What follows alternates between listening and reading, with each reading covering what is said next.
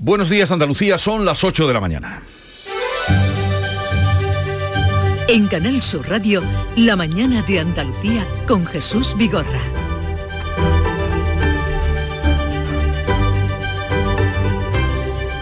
12 de abril, martes santo, Andalucía vuelve a mirar al cielo, va a llover prácticamente en toda la comunidad después de un lunes en el que las cofradías de Huelva, Sevilla, Cádiz y Córdoba tuvieron que resguardarse del agua. Hoy también se retoman los enlaces marítimos con Tánger desde Algeciras y Tarifa para pasajeros y autobuses. Los vehículos particulares podrán hacerlo a partir del próximo lunes día 18. Eso sí, se necesita el pasaporte COVID o una PCR negativa. La operación Paso del Estrecho se hará en sus fechas habituales del 15 de junio al 15 de septiembre. Y en el exterior seguimos pendientes de la guerra de Ucrania. Denuncian el uso de armas químicas contra tres personas en Mariupol que han resultado heridas. Y el presidente ucraniano Zelensky dice que Rusia ha iniciado una nueva etapa de terror y que ha sembrado de minas el país para hacer más peligroso el regreso de la población. Hoy se conocerán los nuevos datos de la pandemia porque es martes. Martes y viernes son cuando se facilitan y hemos conocido que Sanidad ha retirado 765.000 dosis de la vacuna de Moderna tras encontrar un mosquito en el interior de un vial en un centro de vacunación de Málaga. De lo político, pues hoy es el Consejo de Gobierno que reúne con la previsión de revisar de manera excepcional los precios de los contratos de obra pública en Andalucía. La mañana de Andalucía. Social Energy. La revolución solar ha llegado a Andalucía para ofrecerte la información del tiempo. Hoy esperamos cielos nubosos o cubiertos con chubascos que pueden ir acompañados de tormentas y que serán más probables e intensos en la mitad oriental, la primera mitad del día, sin descartar que puedan ir acompañadas esas tormentas de barro. Irán abriéndose claros por el oeste al final del día, el viento de componente oeste más intenso en el litoral mediterráneo y notaremos, ya notamos un descenso de las temperaturas que va a ser notable en las máximas en comarcas centrales del interior. Solo Almería llegará hoy a los 20 grados, esperamos 19 de máxima máxima en Granada, Córdoba y Málaga, 18 en Huelva y Cádiz y 17 de máxima en Sevilla y Jaén. En abril, Sol 1000. Con Social Energy, atrapa el sol y di no a la subida de la luz. Ahorra hasta un 70% en tu factura y sé un revolucionario solar aprovechando las subvenciones de Andalucía. Pide cita al 955 44 11 11 o socialenergy.es. Solo primeras marcas y hasta 25 años de garantía. La revolución solar es Social Energy.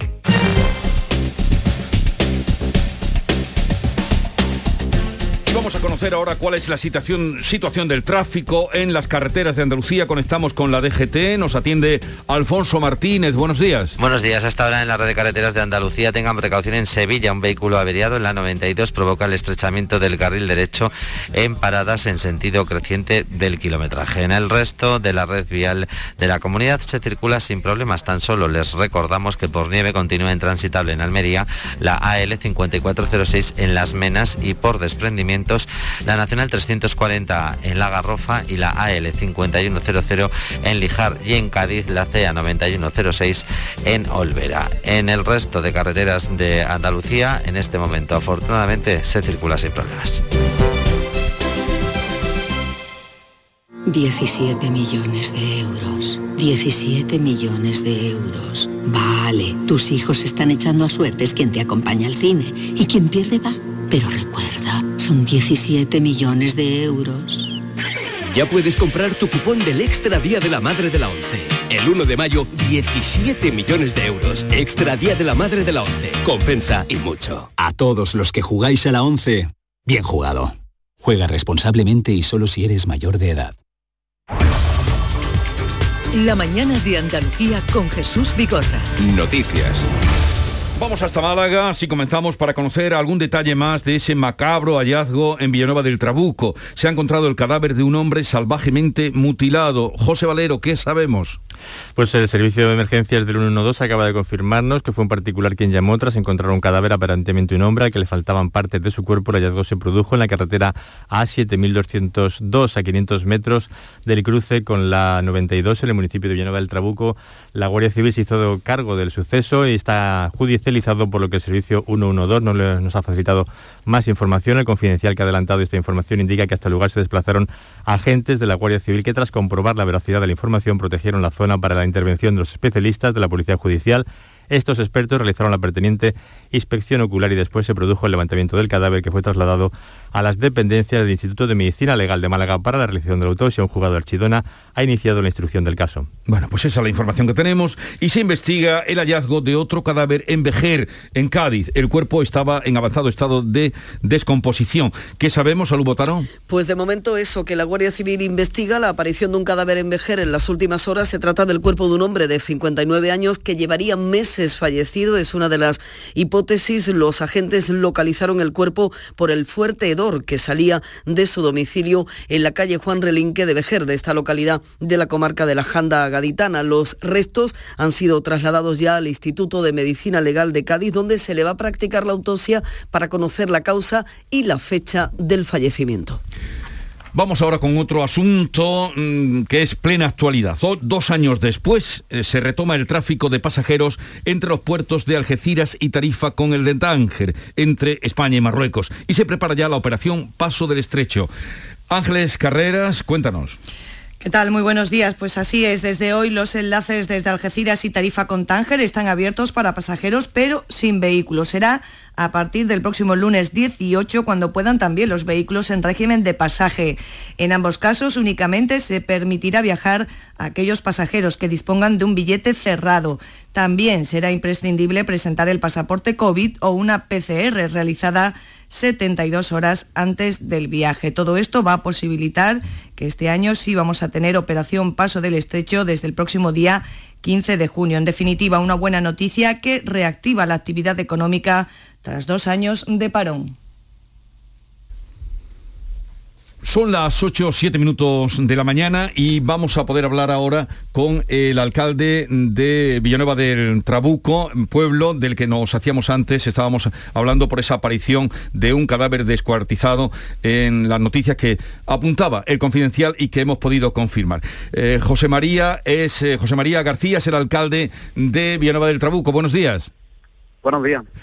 Alcalde, ¿qué mm, sabe usted, qué datos nos puede dar sobre esa aparición macabra en el término de su municipio? Bueno, eh, la noticia que, la primera noticia que tengo fue una comunicación que hizo ya la Guardia Civil hablándome de eso, de, del hallazgo del cuerpo en una, bueno, en la proximidad a, la autovía A72, a, a, a, a 92, eh, que divide de alguna manera eh, Chirona y Llano del Trabuco. En las proximidades a, a la autovía pues encontraron este, este cuerpo sin, sin vida.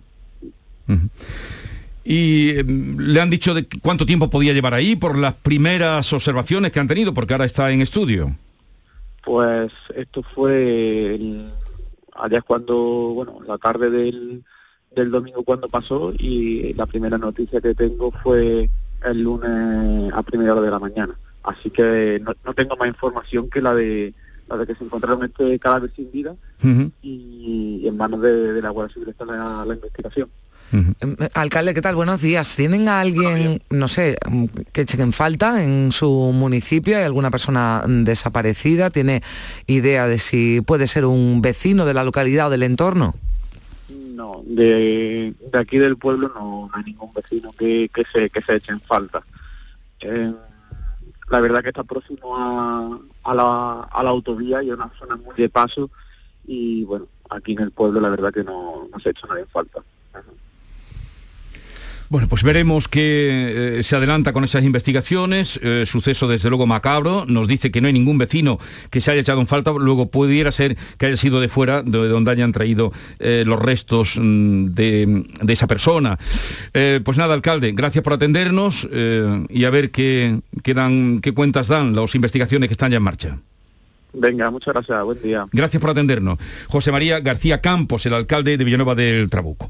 Vamos ahora con otro asunto. Les estábamos hablando de cómo se abre hoy y será a partir de las 9 de la mañana, poco menos de una hora, las conexiones mm, marítimas entre Algeciras, Tarifa y Tánger. Gerardo Landaluce es el presidente de la Autoridad Portuaria del puerto de Algeciras. Señor Landaluce, buenos días. ¿Qué tal? buenos días. Por fin, habría que decir, ¿no? Después de dos años de espera. Pues cierto, es una noticia eh, positiva y, sobre todo muy esperada, muy esperada por, por muchos y especialmente por las comunidades portuarias, tanto aquí en, en Algeciras y en, Tarifa, como también en otro lado del estrecho. Y, podrán salir a las 9 ya el primer barco, no sé de, en qué dirección, si saldrá de, Algeciras, de Tarifa o de Tánger, pero podrán salir a las 9. En principio nosotros tenemos conexión eh, con eh, de Algeciras eh, eh que en principio arrancaremos a las diez y media, y también desde Tarifa hacia Tánger Ciudad, que se arrancará con, a las 11, con uno de los servicios que previsto para las 11 de la mañana. Y a partir de ahí, pues bueno, sería intercalando diferentes conexiones durante todo el día. Escuchábamos un fragmento de algunas declaraciones que hizo usted ayer al conocer esta información eh, de graves pérdidas. ¿Tienen evaluación de cuánto, eh, un cálculo de cuánto se ha podido perder en estos dos años las empresas navieras que trabajan ahí? Bueno, en principio eh, no, es fácil esa, cuantificación, pero bueno, se hablan en torno a unos posibles, en términos globales, a unos 200 millones de euros. Eh, tenga usted en cuenta que en principio eh, han dejado de cruzar el estrecho eh, de forma regular con las conexiones con, Marruecos alrededor de unos 10 millones de pasajeros y, prácticamente 2 millones de vehículos, lo cual evidentemente tiene un impacto muy importante y sobre todo situación comprometida para las navieras, para mantener efectivamente esa situación durante dos años y todo lo que son las empresas y trabajadores que muchos de ellos han estado en inactividad o en ERTES. 10 millones de personas que han dejado de pasar, 2 millones de vehículos, 200 millones de pérdidas, eh, grosso modo los cálculos que nos hacía eh, el señor Landaluce. Eh, con vistas a la operación Paso del Estrecho, se empieza el día 15, ¿está todo preparado? ¿Están trabajando en ello? Bueno, en principio nosotros lo que es el dispositivo de, reactivación, de lo que es el trayecto con Tanger Med y con, y con Tanger Ciudad lo tenemos ya operativo a partir de hoy, como vienen expresado, bien para pasajeros, eh, por una parte, y con vehículos a partir del lunes eh, de la semana que viene. Por tanto, eso es lo principal, arrancar lo que es la actividad. Y a partir de ahí, pues ya se vienen también haciendo eh, las primeras programaciones para lo que es el tema ya de la operación Paso del Estrecho, que este año será una, una, operación bastante intensa, porque hemos estado mucho tiempo inactivos en esa conectividad y por tanto vendrá eh, mucha gente en época estival a pasar las vacaciones a Marruecos. Mm. Señor Landaluce, ¿qué tal? Buenos días. Que mm, usted decía a las 9 ¿no? de la mañana, o sea, a las diez y media perdón, de la mañana, una conexión con Tangermet, a las, a las 11 otra con Tanger eh, Ciudad, pero la recuperación de esas conexiones marítimas va a ser total o va a ser gradual, porque hay empresas ¿no? que están en ERTE, que tienen que sacar a sus trabajadores de esos expedientes. Bueno, sobre todo efectivamente porque hay diferentes eh, compañías navieras, unas están ya eh, listas, otras también. El tema del plan de flota, eh, están con sus buques unos en temas de varada o tema, algún tipo de, temas de mantenimiento, con lo cual efectivamente va a ser progresiva todo lo que es la capacidad, la capacidad del estrecho, que es muy amplia, pero lo que sí que es cierto es que en principio ya vamos a arrancar con conexiones y al final muchos ciudadanos que viven en este lado y necesitan cruzar o, viceversa, pues van a poder también tener esa, viabilidad y esa, y esa facilidad. Si le parece, vamos a recordar qué es lo que tienen que presentar de momento pasajeros a pie, autobuses, los vehículos ya la semana que viene. El billete tiene que estar comprado con antelación, hay que presentar un certificado de vacunación o prueba, ¿no? Sí, efectivamente, eh, es fundamental eh, llevar todo lo que es el tema del control documental, eh, bien por certificado de vacunación COVID o bien por un certificado de prueba diagnóstica eh, lo que se entiende por las PCR con 72 horas de anticipación y por tanto, bueno, eh, hay un, primer control primario que es el que se encargan las navieras a la hora de embarcar en destino aquí para España y también evidentemente eh, un control secundario que, lo hace autoridad portuaria en, coordinación con Sanidad Exterior. Por tanto, tanto un circuito como otro, tanto de salida como de entrada, también evidentemente con los controles sanitarios prescriptivos. Bueno, un, desde luego un signo más de que se vuelve a la normalidad. Señor Landaluce, ¿cuándo le comunicaron a usted que se abría eh, el paso marítimo y quién se lo dijo? Bueno, en principio eh, la noticia surge tras eh, lo que fue la visita hmm. a Rabat del presidente Sánchez y a partir de ahí, pues bueno, en principio las marinas mercantes también llevan su viabilidad, con lo cual nosotros en cuestión prácticamente de, 48 horas, pues hemos tenido que habilitar todo lo que es el circuito operativo de que, es muy amplio, es muy amplio y tiene muchas tiene muchas puntadas. Por tanto, hemos eh, conjugado por una parte lo que es eh, la inmediatez, eh, para sobre todo para el pasajero, pero también con la prudencia, también de, puesta en marcha de este, de este procedimiento y por eso los vehículos eh, se establece que se van a poner en funcionamiento a partir del lunes de la semana que viene. Por tanto, eh, vuelvo a insistir, eh, equilibrio entre inmediatez y prudencia. Bueno, por eso, porque toda la maquinaria que se tiene que poner en marcha ha sido en muy poco tiempo, pero hay ganas de que empiece a funcionar. Gerardo Landaluce, presidente de la Autoridad Portuaria del Puerto de Algeciras, muchas gracias por estar con nosotros y que vaya todo bien. Un saludo. Muchísimas gracias. Muy buenos días. Pues ya lo saben, se pone en marcha esta mañana o se reanuda el tráfico marítimo entre Algeciras y Tánger. Y vamos ahora a contarles que el Ministerio de Sanidad retira más de 760.000 dosis de Moderna tras el hallazgo de un mosquito en el interior de un vial en un centro de vacunación de Málaga. Sí, fue Robi, la farmacéutica española asociada con Moderna, la que ha confirmado que esta unidad, que es la única afectada que se sepa, salió de sus instalaciones de San Sebastián de los Reyes en Madrid. Ahora se investiga cómo el insecto pudo llegar hasta ahí. Un enfermero de un centro de salud de Málaga el que alertó de la presencia del mosquito. Inmediatamente se procedió a informar a la Agencia Española del Medicamento. El lote ha sido distribuido también en Portugal, Polonia, Suecia y Noruega. En en su área sanitaria, se ha administrado ya la vacuna un millón, Javier Benítez. Así es, en el área sanitaria de Jerez, que incluye la costa noroeste y la sierra de Cádiz, se ha administrado ya esta vacuna un millón contra el COVID-19 desde que se inició el programa el 27 de diciembre de 2020. Isabel Paredes es la delegada territorial de salud. Es súper fundamental la vacunación de, la población. El virus continúa entre nosotros, eh, ya que estamos en Semana Santa, animaría también a la máxima prudencia, cautela y mascarillas. Mascarillas sobre todo en las aglomeraciones, que ya sabes Jesús que son muy habituales en estos días de Semana Santa. La atención, justamente ayer llamaba la atención la doctora portavoz del Comité de Expertos que asesora a la Junta en tema COVID, Inmaculada Salcedo, llamaba sobre el uso de la mascarilla en aglomeraciones y en exteriores. Bueno, hoy martes conoceremos nuevos datos de la pandemia. Sí, tanto la Consejería de Salud como el Ministerio van a detallar la, la evolución del coronavirus. Los últimos datos son del viernes, cuando se registraban en nuestra comunidad 4.800 nuevos positivos y 35 fallecidos. La tasa de incidencia está ahora mismo en 198 casos por cada 100.000 habitantes en España. La tasa se sitúa en 436. Hoy el Consejo de Gobierno va a aprobar las recomendaciones de cara a ferias y romerías que se van a celebrar en Andalucía, como ya se hizo con la Semana Santa. Por cierto, que el consejero de Salud Jesús Aguirre ha insistido en pedir sentido común porque la pandemia no ha acabado. Independientemente que tengamos una Semana Santa tranquila y que la vivamos, una semana de pasión eh, tranquila, las recomendaciones mascarilla, siempre utilizar mascarilla, distancia y muchísima precaución. Sentido común. Pues lo dicho, estaremos pendientes de los datos que hoy se conocerán.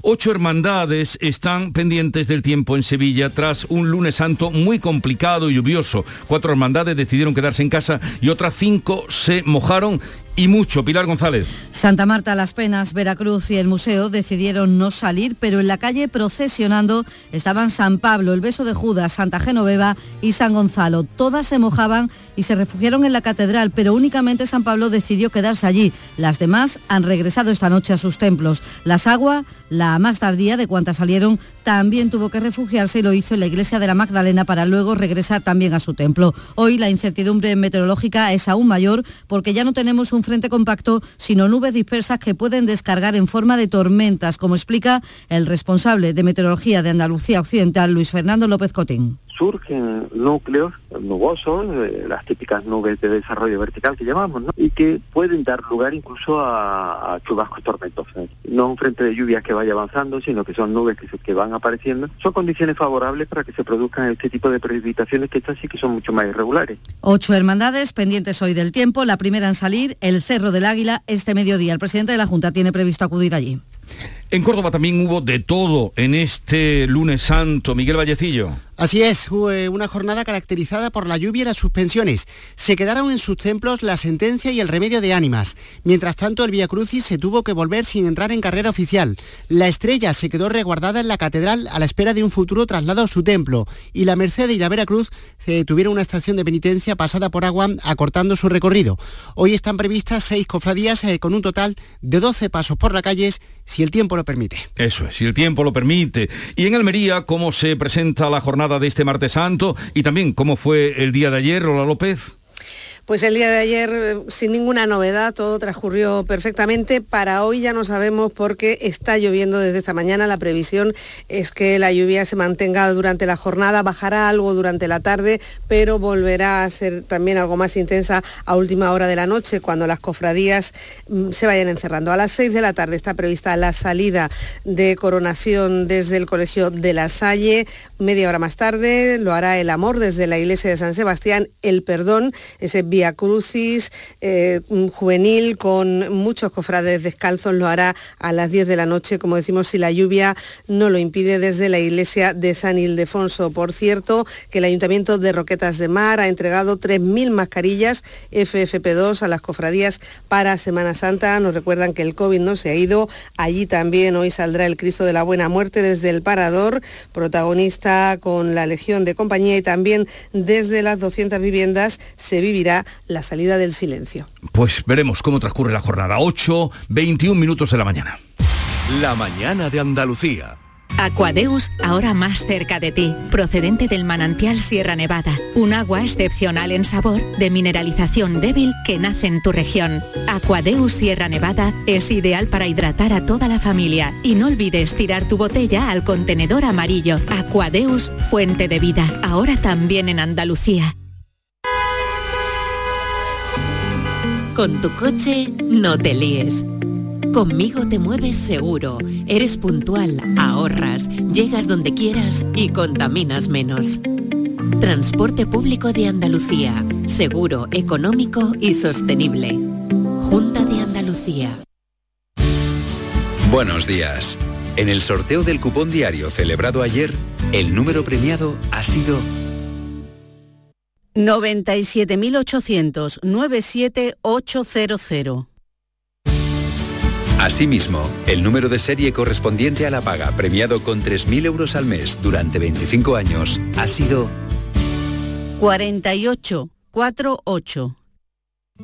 Recuerda que hoy, como cada martes, tienes un bote millonario en el sorteo del Eurojackpot de la 11. Disfruta del día. Y ya sabes, a todos los que jugáis a la 11, bien jugado.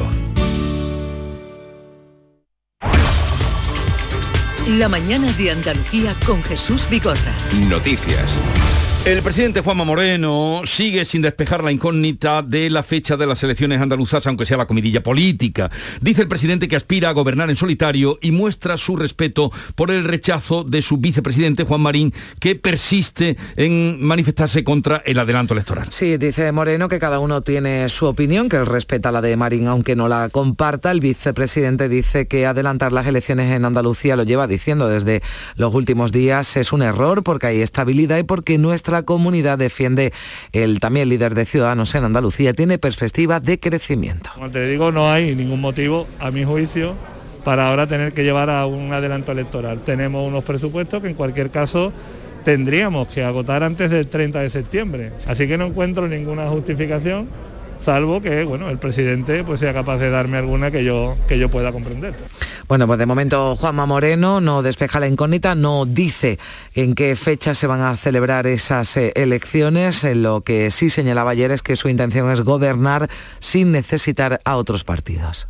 Vamos a ver, a, mí lo único que me preocupa es Andalucía y los andaluces. Y lo que mi obligación como presidente, como digo, es gobernar para todo y la segunda tarea, eh, cuando llegue el momento de las elecciones, es intentar generar una mayoría suficiente para poder gobernar en solitario. Ese es mi objetivo. Yo aspiro a gobernar en solitario en Andalucía cuando llegue el momento y le pediré a los andaluces, una vez que llegue ese momento, le pediré confianza. Pues así respondía la pregunta sobre ese pacto entre el Partido Popular y Vox en Castilla-León, del que el presidente de la Junta ha evitado hacer valoraciones. Confía plenamente en que su compañero de partido, Fernández Mañueco, gobernará para todos. Eh, Fernández Mañueco es ya presidente electo de Castilla-León con el apoyo de Vox. Sí, es el único posible, el único pacto posible, decía Mañueco, que desgranaba en su discurso sus políticas para defender la familia, también contribuir a la natalidad, ley de concordia, otra de violencia intrafamiliar, sin renunciar, decía, a la lucha contra la violencia machista. Vamos a elevar a rango de ley el actual plan de prevención de violencia en el ámbito familiar,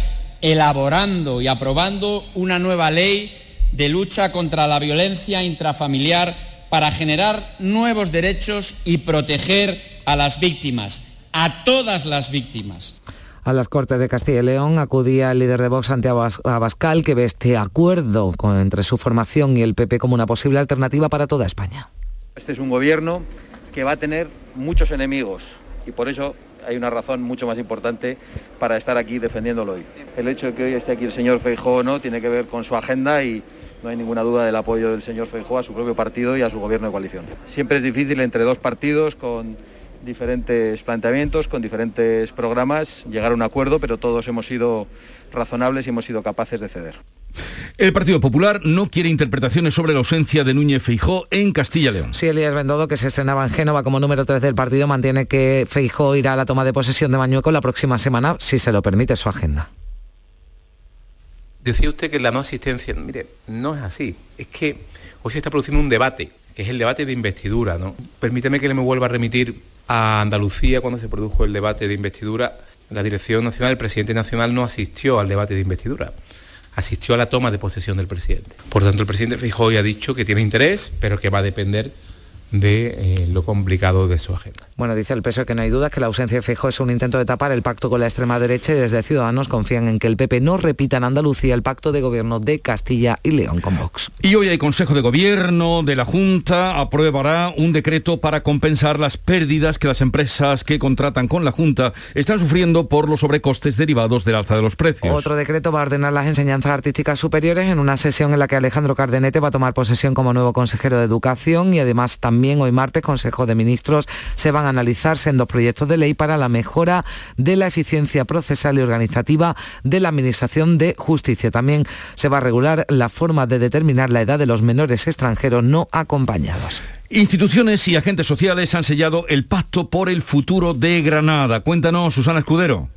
Bueno, pues son 100 puntos y 10 apartados que recogen proyectos y estrategias para el desarrollo de la capital y de la provincia. Una comisión se reunirá cada dos meses para un seguimiento y evaluación de los proyectos realizados. Escuchamos al alcalde de Granada, Francisco Cuenca, y al delegado del Gobierno andaluz en Granada, Pablo García. Nos hemos puesto de acuerdo en lo que puede ser un marco de estrategia para las próximas dos décadas, pero empezando hoy, transformando hoy, trasladando un mensaje de confianza. Implicándonos con lealtad y sobre todo intentando sacar adelante proyectos que sigan haciendo que Granada salga de ese vagón de cola en el que hemos estado durante muchos años. Tenemos que luchar juntos para acabar con ese quejío se han dado la mano Ayuntamiento, Diputación, Junta, Gobierno Central, Confederación de Empresarios, Sindicatos y Universidad. Pues solo hay que desearles que tengan suerte. Y en Jaén, el exalcalde de Linares, el socialista Juan Fernández, ha sido condenado a cuatro años de prisión y diez de inhabilitación por un delito de malversación de caudales públicos. César Domínguez. Pues es la sentencia dictada por la audiencia provincial después del pronunciamiento del jurado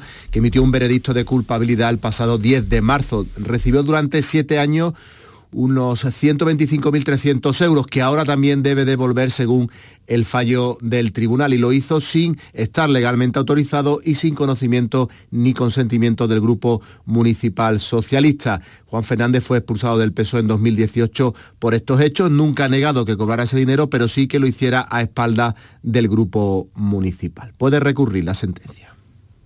En la guerra de Ucrania, de la que también tenemos que hablar un día más, Rusia afirma que el puerto de la ciudad de Mariupol, en su puerto, ha caído en sus manos. Pero Ucrania lo niega. El alcalde Vadim Boshenko, eso sí, eso sí cifra en 10.000 los civiles que han muerto en Mariupol. Dice que los cuerpos cubren las calles. Teme que el número real además sea el doble de esa cifra, mientras el presidente Zelensky denuncia el uso de armas químicas por parte de Rusia. Un portavoz de los ocupantes dijo que podrían usar armas químicas contra Mariupol. Esto atestigua que preparan una nueva etapa de terror. Quiero recordar a los líderes mundiales que ya se ha discutido esto. Ya habría que haber reaccionado con más contundencia y rapidez. Y algo más, la banca se ha comprometido este lunes en Andalucía a mejorar la atención a los mayores. Sí, lo han hecho siete entidades financieras, las más importantes del país, que han firmado un acuerdo con la Junta para que esos clientes sean atendidos cuando van a una oficina por personal especializado en sus necesidades y trámites. Dice la consejera Rocío Ruiz que es un compromiso real con medidas eh, completas. Vamos a escuchar a la consejera personal en, las entidades bancarias con horario suficiente y sobre todo eh, que, fue, que sea adaptada también a sus perfiles. Una comunicación adaptada que es muy importante. cuanto ahora acordemos el comienzo, ellos tienes todo su personal. Eso va a ser muy rápido. Rocío Ruiz, que por cierto mañana estará en el programa de la mañana de Andalucía. Llegamos así a las ocho y media, tiempo ahora para la información local.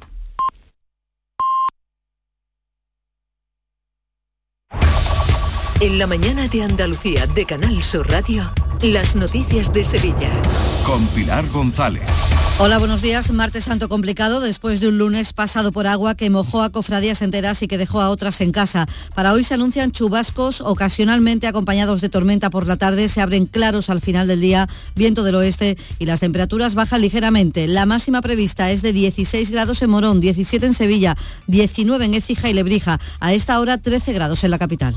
Automóviles Berrocar, más de mil coches de todas las marcas y modelos. La mejor garantía del mercado, inmejorable financiación, sin sorpresas de última hora y con total transparencia para que la compra de tu nuevo coche sea una decisión inteligente. 50 concesionarios Berrocar y más de 700 talleres concertados en territorio nacional. Entrega domicilio totalmente gratis. GrupoBerrocar.com Ocho hermandades están hoy pendientes del tiempo. La primera salida es la del Cerro, prevista para las 12 menos 20. Luego San Esteban, la Candelaria, San Benito. Le sigue el Dulce Nombre, los estudiantes, los Javieres y la última a las 8 y 10, Santa Cruz. Hoy la incertidumbre meteorológica es aún mayor porque no tenemos un frente compacto, sino nubes dispersas que pueden descargar con fuerza. Hay que estar pues muy vigilante, tal y como ha explicado el responsable de Meteorología de Andalucía Occidental, Luis Fernando López Cotín surgen núcleos nubosos, eh, las típicas nubes de desarrollo vertical que llamamos, y que pueden dar lugar incluso a, a, chubascos tormentosos. No un frente de lluvia que vaya avanzando, sino que son nubes que, se, que van apareciendo. Son condiciones favorables para que se produzcan este tipo de precipitaciones que estas sí que son mucho más irregulares.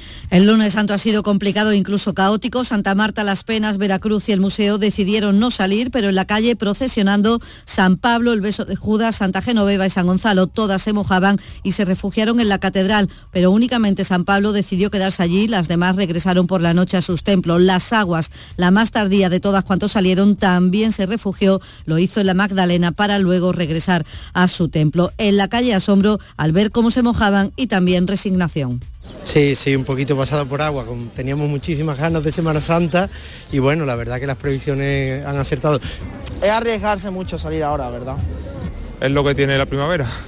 El Ayuntamiento de Sevilla ha culminado los trabajos para retirar pinturas del casco antiguo y adecentar la ciudad en Semana Santa. En cuatro semanas se han eliminado 308 grafitis y otras pintadas sobre mm, casi 4.500 metros cuadrados en 240 calles. Los caseteros van a comunicar hoy la decisión que han tomado ante la inminencia de la temporada de ferias. El día 20 es la de Mairena del Alcor y el 30 la de Sevilla. La Junta Directiva de la Asociación de Hostelería de Feria ha tomado ya la decisión, si mantienen los paros, pero los va a comunicar a lo largo de este día, es lo anunciado a través de un despacho de abogados. Les contamos también que un equipo de siete voluntarios de la Escuela del Servicio de Atención Médica de Urgencias, que tiene sede en Gelbes, llega hoy a la frontera con Ucrania en Moldavia y Rumanía. Van dos médicos, ginecólogos, dos enfermeros y dos técnicos de urgencia que están deseando ayudar. Estoy nerviosa, tengo un poco de miedo, pero también estoy muy ilusionada porque es lo que siempre he querido, estar ayudando a la gente. Así que yo creo que en esta ocasión es donde más se va a demostrar. Sí, porque están atendiendo pues, eh, a personas que llevan tiempo sin tomarse su medicación, que no están bien compensadas y básicamente eso, eh, atención primaria. Iberfurgo. El alquiler de furgonetas con una nueva y variada flota de vehículos industriales en Sevilla les ofrece la información deportiva. Manolo Martín, buenos días. Hola, ¿qué tal? Buenos días. Ruiz Silva se apunta a la cita del próximo viernes del Real Betis Balompié en el estadio de Anoeta, donde va a jugar el equipo verde blanco para intentar en la medida de lo posible seguir metiendo presión a los equipos que quieren estar en Liga de Campeones la próxima temporada. En el Sevilla, hoy jornada de martes santo, va a ser uno de los días más entrañables seguramente de esta Semana Santa con la presencia del Sevilla en la Hermandad de San Benito. Mañana miércoles el Sevilla va a estar en La Set y San Bernardo con Pepe Castro y con el director general deportivo del Sevilla, Monchi, también presente en estas jornadas donde el Sevilla quiere estar presente en casi todas las hermandades sevillanas. ¡Guau! ¡Vaya furgoneta! La he alquilado en Iberfurgo. Está súper nueva. No parece de alquiler. Ya, en Iberfurgo disponen de una flota en perfecto estado y te ofrecen presupuestos a medida. En Iberfurgo somos expertos en alquiler de furgonetas de carga, pasajeros y carrozados. Visítanos en iberfurgo.com o en Sevilla en el Polígono Industrial Parsi. A esta hora tenemos 8 grados en Alanís, 12 en El Cuervo, 11 en Villamanrique de la Condesa, 13 grados en Sevilla.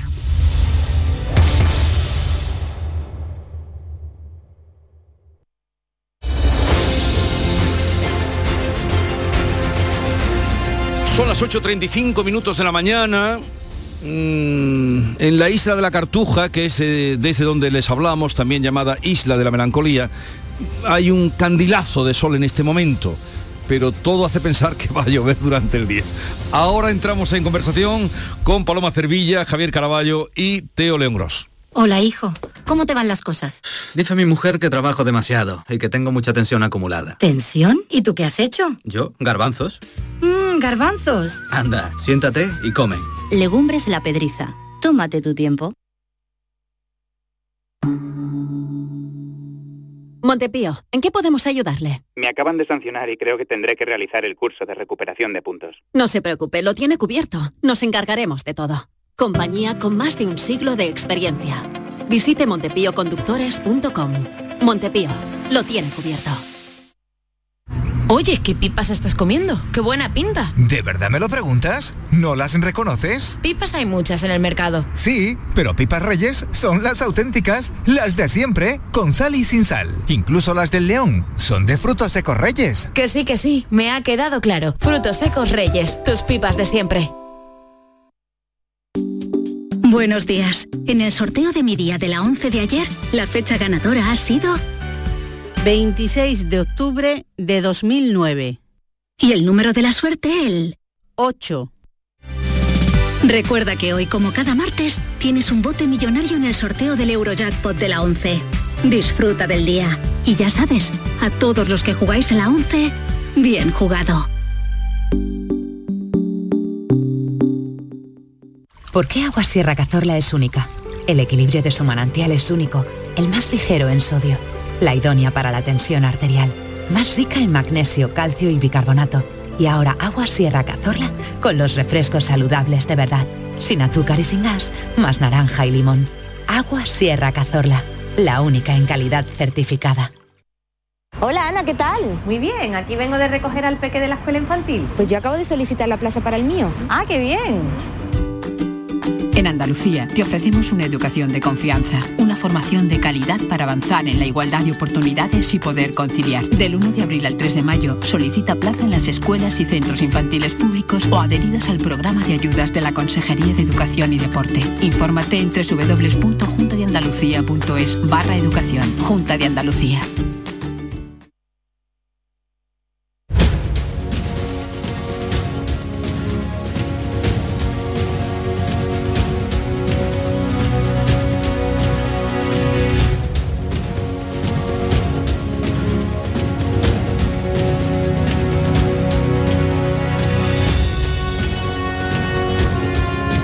Canal Sur Radio, La mañana de Andalucía con Jesús Vigorra.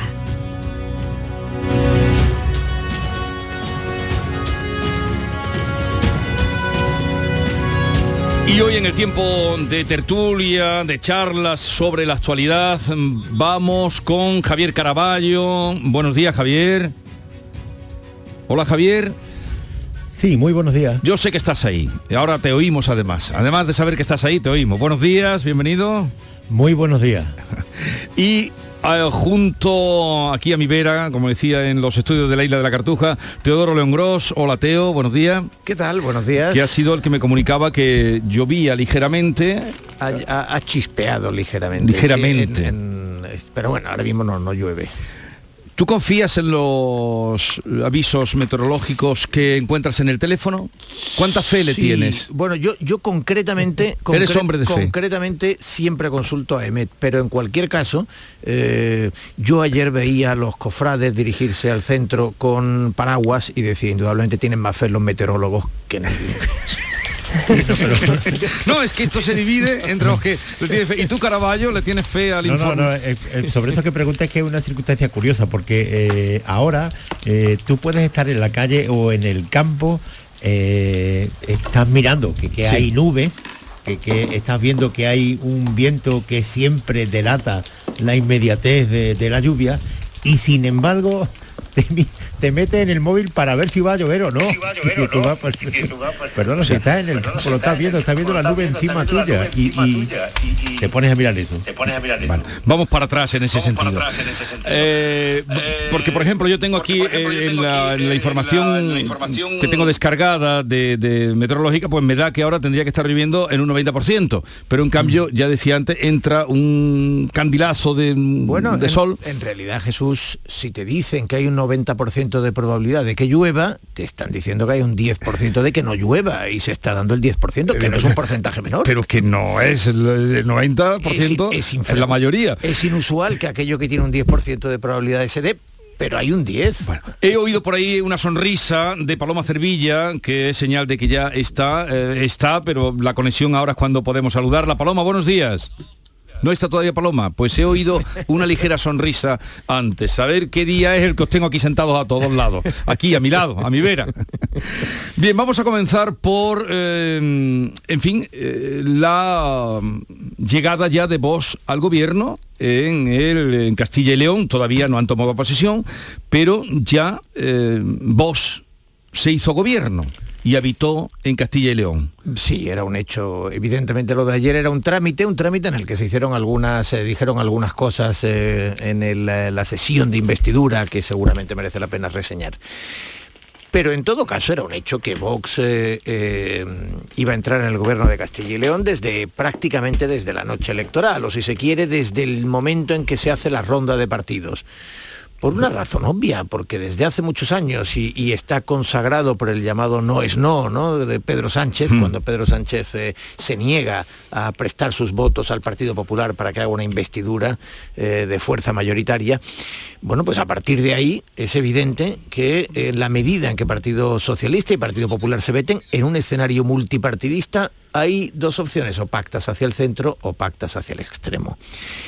El Partido Socialista eligió pactar hacia el extremo, pudiendo pactar con Ciudadanos. Es verdad que Ciudadanos eh, también parece que dificultó ese pacto, o sea que no, no, no. Mm. eh, desde luego la última vez, eh, en, el, en el año 19, en la primera del año 19, cuando PSOE y Ciudadanos hubieran podido sumar 182. Pero Pedro Sánchez también fue a, la- a las nuevas elecciones y- y- y pactó con el extremo. Y el Partido Popular tiene, en la medida en que no haya ciudadanos, tiene que pactar con el extremo. Si hay ciudadanos, eh, es sabido que el Partido Popular siempre ha preferido, y de hecho lo, lo hicieron en varias comunidades como la andaluza, ha preferido pactar con ciudadanos, ahí sí estaba claro, pero desapareciendo ciudadanos el pacto es con Vox. Es decir, si no hay un partido en el centro, y si no hay voluntad de pactar entre las dos fuerzas mayoritarias, se pacta hacia el extremo. Lo, lo curioso, dentro de la incomodidad que genera un pacto siempre con una fuerza radical, con una fuerza del extremo, en este caso de la extrema derecha, es que, y se dice, no, es que en Europa no se pacta con la extrema derecha, es que hay que hacer un cordón sanitario porque en, en Europa no se pacta con la extrema derecha. Bueno, ojo, estamos hablando de países donde no se pacta con la extrema derecha y no se pacta con la extrema izquierda. Digo, porque una lección sobre pactos. El otro día decía eh, Feijó, ironizaba Feijó y decía el manual de coaliciones del Partido Socialista debe ser el que no hay que hacer, porque, hombre, alguien que está gobernando con Podemos, con Bildu, un partido que ha estado, en fin, que cuyo colaboracionismo eh, histórico y seguramente todavía moral, como se ve en los Ongietorris, con, con, con el mundo Aberchale, con el mundo de Tarra, pues ha sido obvio. Eh, y con Esquerra Republicana, un partido que participó en el mayor golpe al orden constitucional que hemos tenido, eh, siquiera desde el 23 de febrero del 81, pero en alguna medida con, con- con mayor fuerza estructural. Bueno, esto, este es un asunto que nos obliga a reflexionar sin caer en el juego tramposo y cínico de los partidos. Es decir, solo se puede pactar con los extremos si no hay disposición a prestarse votos. Y Feijó contó el otro día que el Partido Popular le pidió expresamente al Partido Socialista que, que diera su- sus votos con abstención, no que les apoyara, que se abstuviera para eh, gobernar sin Vox y el Partido Socialista se negó.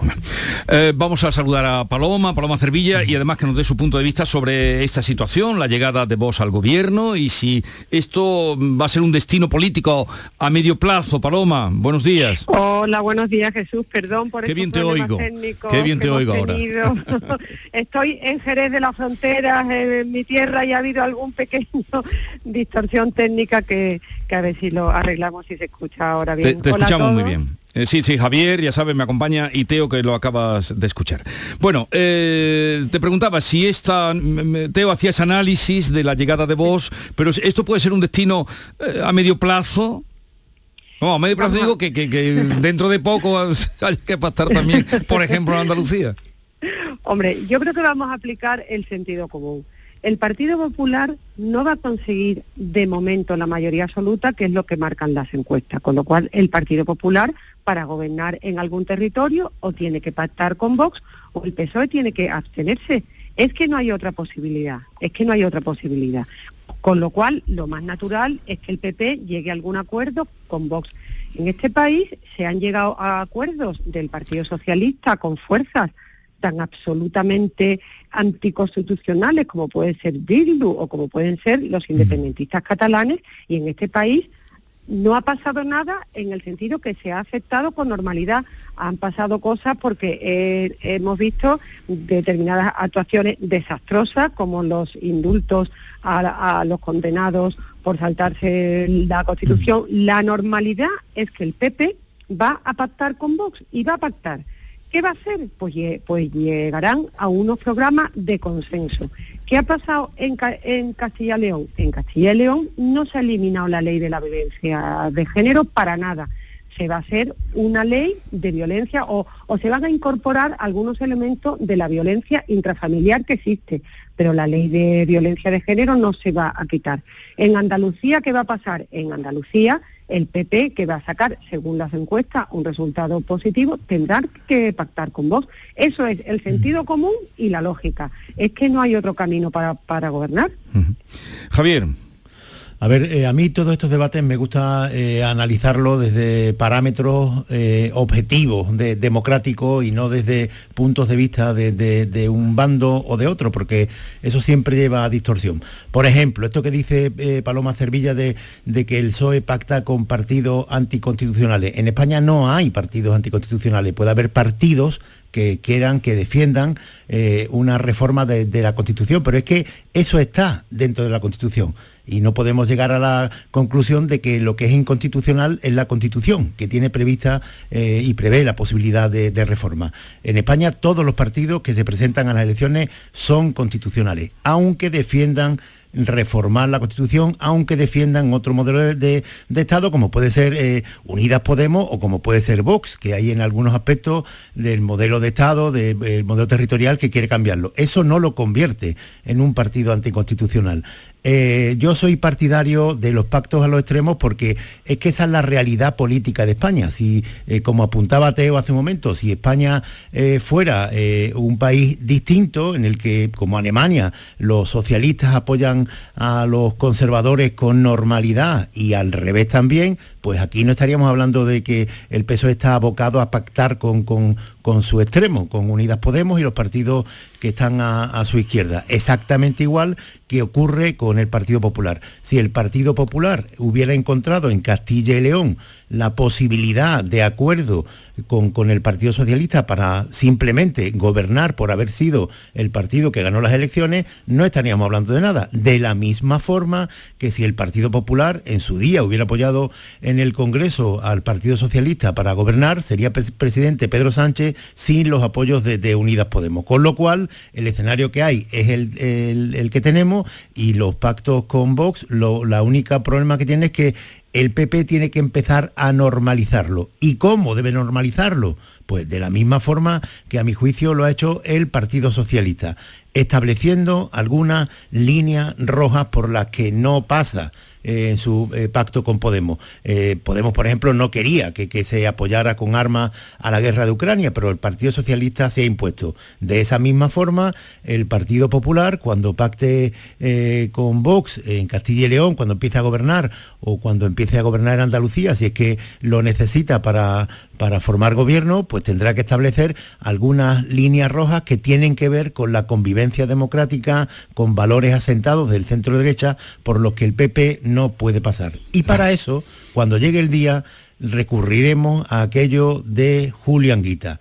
Programa, programa, programa. No consigna, consigna, consigna. No, programa. Vayamos a lo, a lo que pone los acuerdos, a lo que se dice. Sí, bueno, esto es... Eh, eh, es- vamos, bueno, a, va- vamos a introducir una, un testimonio. Paloma quiere hablar por alusiones, que supongo, pero vamos a introducir un testimonio, el de Juan García Gallardo, el que se le puso cara de vicepresidente la noche misma electoral, que tú hablabas que todo empezó atrás, la noche es de arit- elecciones. es aritmética.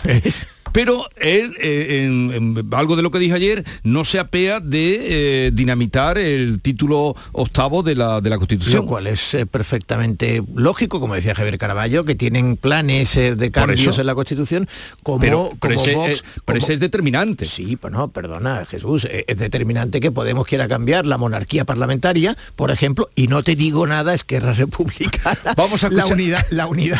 Vamos a escuchar lo que dice. republicana. Vamos a escuchar lo que dice. Sepan que nuestro objetivo político fundacional es y seguirá siendo, cuando tengamos la mayoría parlamentaria suficiente, en primer lugar, la evolución de competencias como sanidad, educación y justicia del Estado central, para después derogar el título octavo de la Constitución española. Más claro, deroga, que se equivoca, se confunde porque él dice devolución y dice evolución. De las competencias, devolución de las competencias Sí. al, al- no, pero ha dicho a la administración. pero no dice devolución claramente, dice evolución. A lo mejor eso es como OTAN no, de entrada así y luego no, Bueno, en cualquier luego ya caso- veremos. En cualquier caso que Vox es partidario de la recentralización Sí. es un hecho conocido.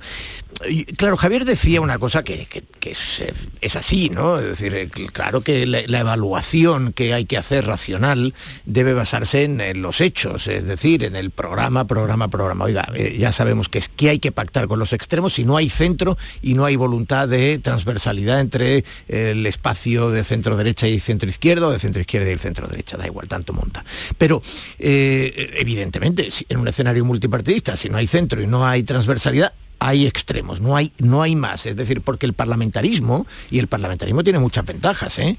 que en Francia, no nos olvidemos que cuando en Francia eh, gobierne Macron, será el presidente que deseaba una quinta parte, una cuarta parte de la población. Es decir, eh, el- luego la segunda vuelta es un poco decir entre lo malo y lo peor, entre lo que no me gusta y lo que no me gusta nada, entre bueno, Sí. es decir, los sistemas presidencialistas también tienen sus defectos. El parlamentarismo es el más representativo, pero luego tienes que aceptar las reglas del juego, ¿no? Como nos enseñan eh, las democracias centroeuropeas y nórdicas desde hace mucho tiempo, hacer una coalición con un partido radical, con un partido que incluso te puede ofender básicamente su, su ideario. Es decir, te puede violentar. En, efecto, Vox es un partido antiautonomista, eh, Podemos es un partido antimonárquico, Esquerra es un partido antiespañol, abiertamente, ¿no? Ante la unidad de España. Bueno, evidentemente tú- a ti te puede violentar esto, pero al final, ¿qué se trata? Del programa que apliques, de las leyes que apruebas, de las iniciativas que tomas. Ayer, por ejemplo, Mañueco dijo, intocable la ley de violencia de género. Ahora, vamos a añadir una ley de violencia, de violencia intrafamiliar. Oiga, es que una cuarta parte de este gobierno quiere eso. Y entonces yo le concedo porque tengo que conceder ahora eso vulnera las líneas rojas de la violencia de género Paloma Sí, bueno, yo simplemente quería hacer una matización a lo que a lo que ha dicho mi compañero Javier. Yo creo que hay una diferencia entre lo que son partidos como Esquerra Republicana, ¿no? que es un, es un partido claramente que se sitúa fuera del sistema, y otro otro partido como, como puede ser Bildu, que se sitúan fuera del sistema, ellos mismos se sitúan fuera, y otros partidos como podrían ser Vox o como podrían ser Podemos, que yo creo que son partidos constitucionales, porque con sus críticas a la Constitución, a mi juicio, no se sitúan fuera del sistema. Quizás a lo mejor esa esa es la matización que yo haría sobre estos dos conceptos. Y luego sobre el tema de Vox y el PP, yo coincido con Teodoro de que hay una hay, hay una violencia intrafamiliar, pero sobre todo hay una hay una violencia de género porque nos matan por ser mujeres. Eso creo que, que todo el mundo lo acepta como tal, pero es cierto que hay una parte del gobierno de Castilla y León, como dice Teo, una cuarta parte que ha planteado que a la vez que hay una violencia de género se introduzcan se introduzcan algunos matices de violencia intrafamiliar y lo tienen que hacer porque tienen que gobernar juntos. Gobernar juntos significa ceder. Hay otra parte del pacto en Castilla y León que es el tema de, la ley de la memoria histórica, que se va a mantener y se van a, meter, creo que van a hacer algún tipo de apreciación que todavía no se ha concretado. Con lo cual, lo que no podemos es estigmatizar el pacto del de, PP con, con Vox y entender que no pasa nada con el pacto del Partido Socialista, con Bildu, con Esquerra, que para mí son partidos que se, que se sitúan fuera del sistema, y, no me, y lo más natural que me parece es que el PSOE pacte con Podemos. Yo creo que hay que hacer algunas matizaciones entre Vox y Podemos y entre otros partidos que se sitúan fuera, como puede ser Esquerra Republicana y Bildu.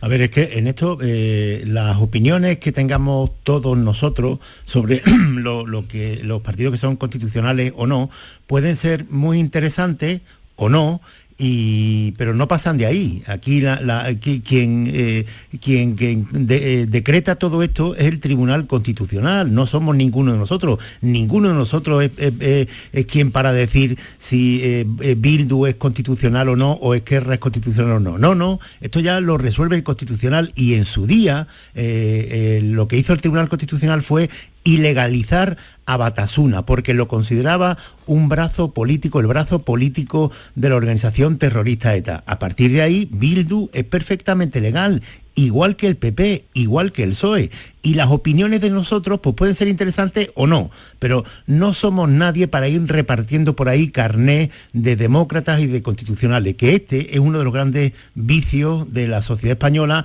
y muy especialmente también de los medios de comunicación, que van repartiendo por ahí, dependiendo de a quién apoye, carnés de quién es democrático, quién no es democrático, quién es constitucional y quién no es constitucional. Bueno, yo, yo no reparto carnes de nada. No, no, hombre, que es que, ah, vamos a ver, yo no reparto carnes de, nada y estoy en mi, derecho de dar una opinión sobre partidos sí, perfectamente. que Paloma, igual que yo. Sistema. Igual que yo. No soy parte de nada, ni yo soy parte de ningún partido No, pero está hablando de ti, estoy hablando de todo, estoy hablando de todo. Estoy diciendo que, son todas nuestras opiniones, pero con nuestras opiniones pueden ser interesantes o no termina. claro, todas las yo creo que todas las opiniones son interesantes, la tuya, la mía y la que pueda dar de oro y la que pueda dar cualquier persona, todas son interesantes y respetables. Una buena noticia, que ya comienzan las, eh, la comunicación marítima. ¿No os parece bueno, saludable? Se han perdido, me ha dicho el presidente de la autoridad portuaria, 200 millones, grosso modo, arriba abajo, de euros. Entre Algeciras. 10 millones de personas que no han cruzado y, mm, eh, y, no sé cuántos de vehículos, dos millones de vehículos. Por supuesto, es una gran noticia. Sí, dos millones de vehículos, 200 millones de euros y 10 millones de personas. Por supuesto, es una gran noticia, claro que es una gran noticia.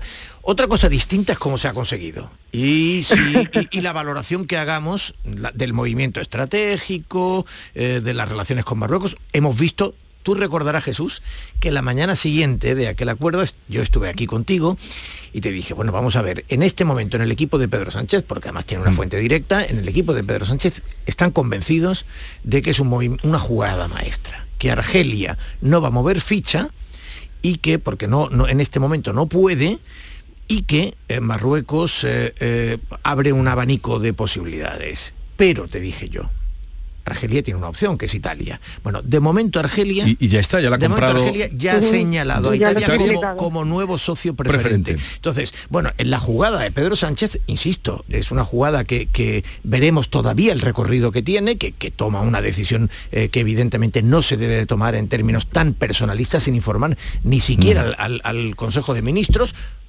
otro tanto es eh, al Parlamento, al Congreso de los Diputados, etcétera, pero digo, ya veremos el recorrido que tiene esa jugada. La, escenografía el otro día en Marruecos, desde luego, no pudo ser peor con la, con la bandera invertida y con el conquistador de, Al-Ándalus, y en fin. Eh, pero bueno, eso son eh, más anecdótico, ¿no? No quedará en el análisis profundo del, movimiento estratégico. Pero evidentemente la noticia es buena, otra cosa es, si quieres, el precio que a lo mejor con el tiempo veamos que ha habido que pagar para esta buena noticia. Hombre, yo creo que el populismo en política internacional se paga siempre, ¿no? Porque la política internacional es una política de altura y cuando Pedro Sánchez decidió traerse a España al, líder del Frente Polisario, en una actuación que sí que puede ser humanitaria y bueno, en, términos humanitarios se puede entender, pero en términos políticos no, porque tiene consecuencias, porque Marruecos no es cualquier cosa no es cualquier cosa. Y así se ha visto. Cuando se trajo al líder del Frente Polisario aquí, se nos enviaron cantidades de inmigrantes a hmm. España y se, y se creó una, una crisis sin precedentes. Se creó una crisis sin precedentes y, fíjate qué consecuencias ha, tenido también, ¿no? Bueno, también ha sido por la pandemia que se ha cerrado, se ha cerrado el tráfico, pero se podía haber abierto. Paloma, déjalo, déjalo y ya que vamos a llegar a las nueve, ahora seguimos. Prometo, luego vamos a hablar con Marifran Carazo, consejera de Fomento, pero vamos a darle una vuelta a lo que significa la relación de España con Marruecos. Llegamos así a las nueve de la mañana.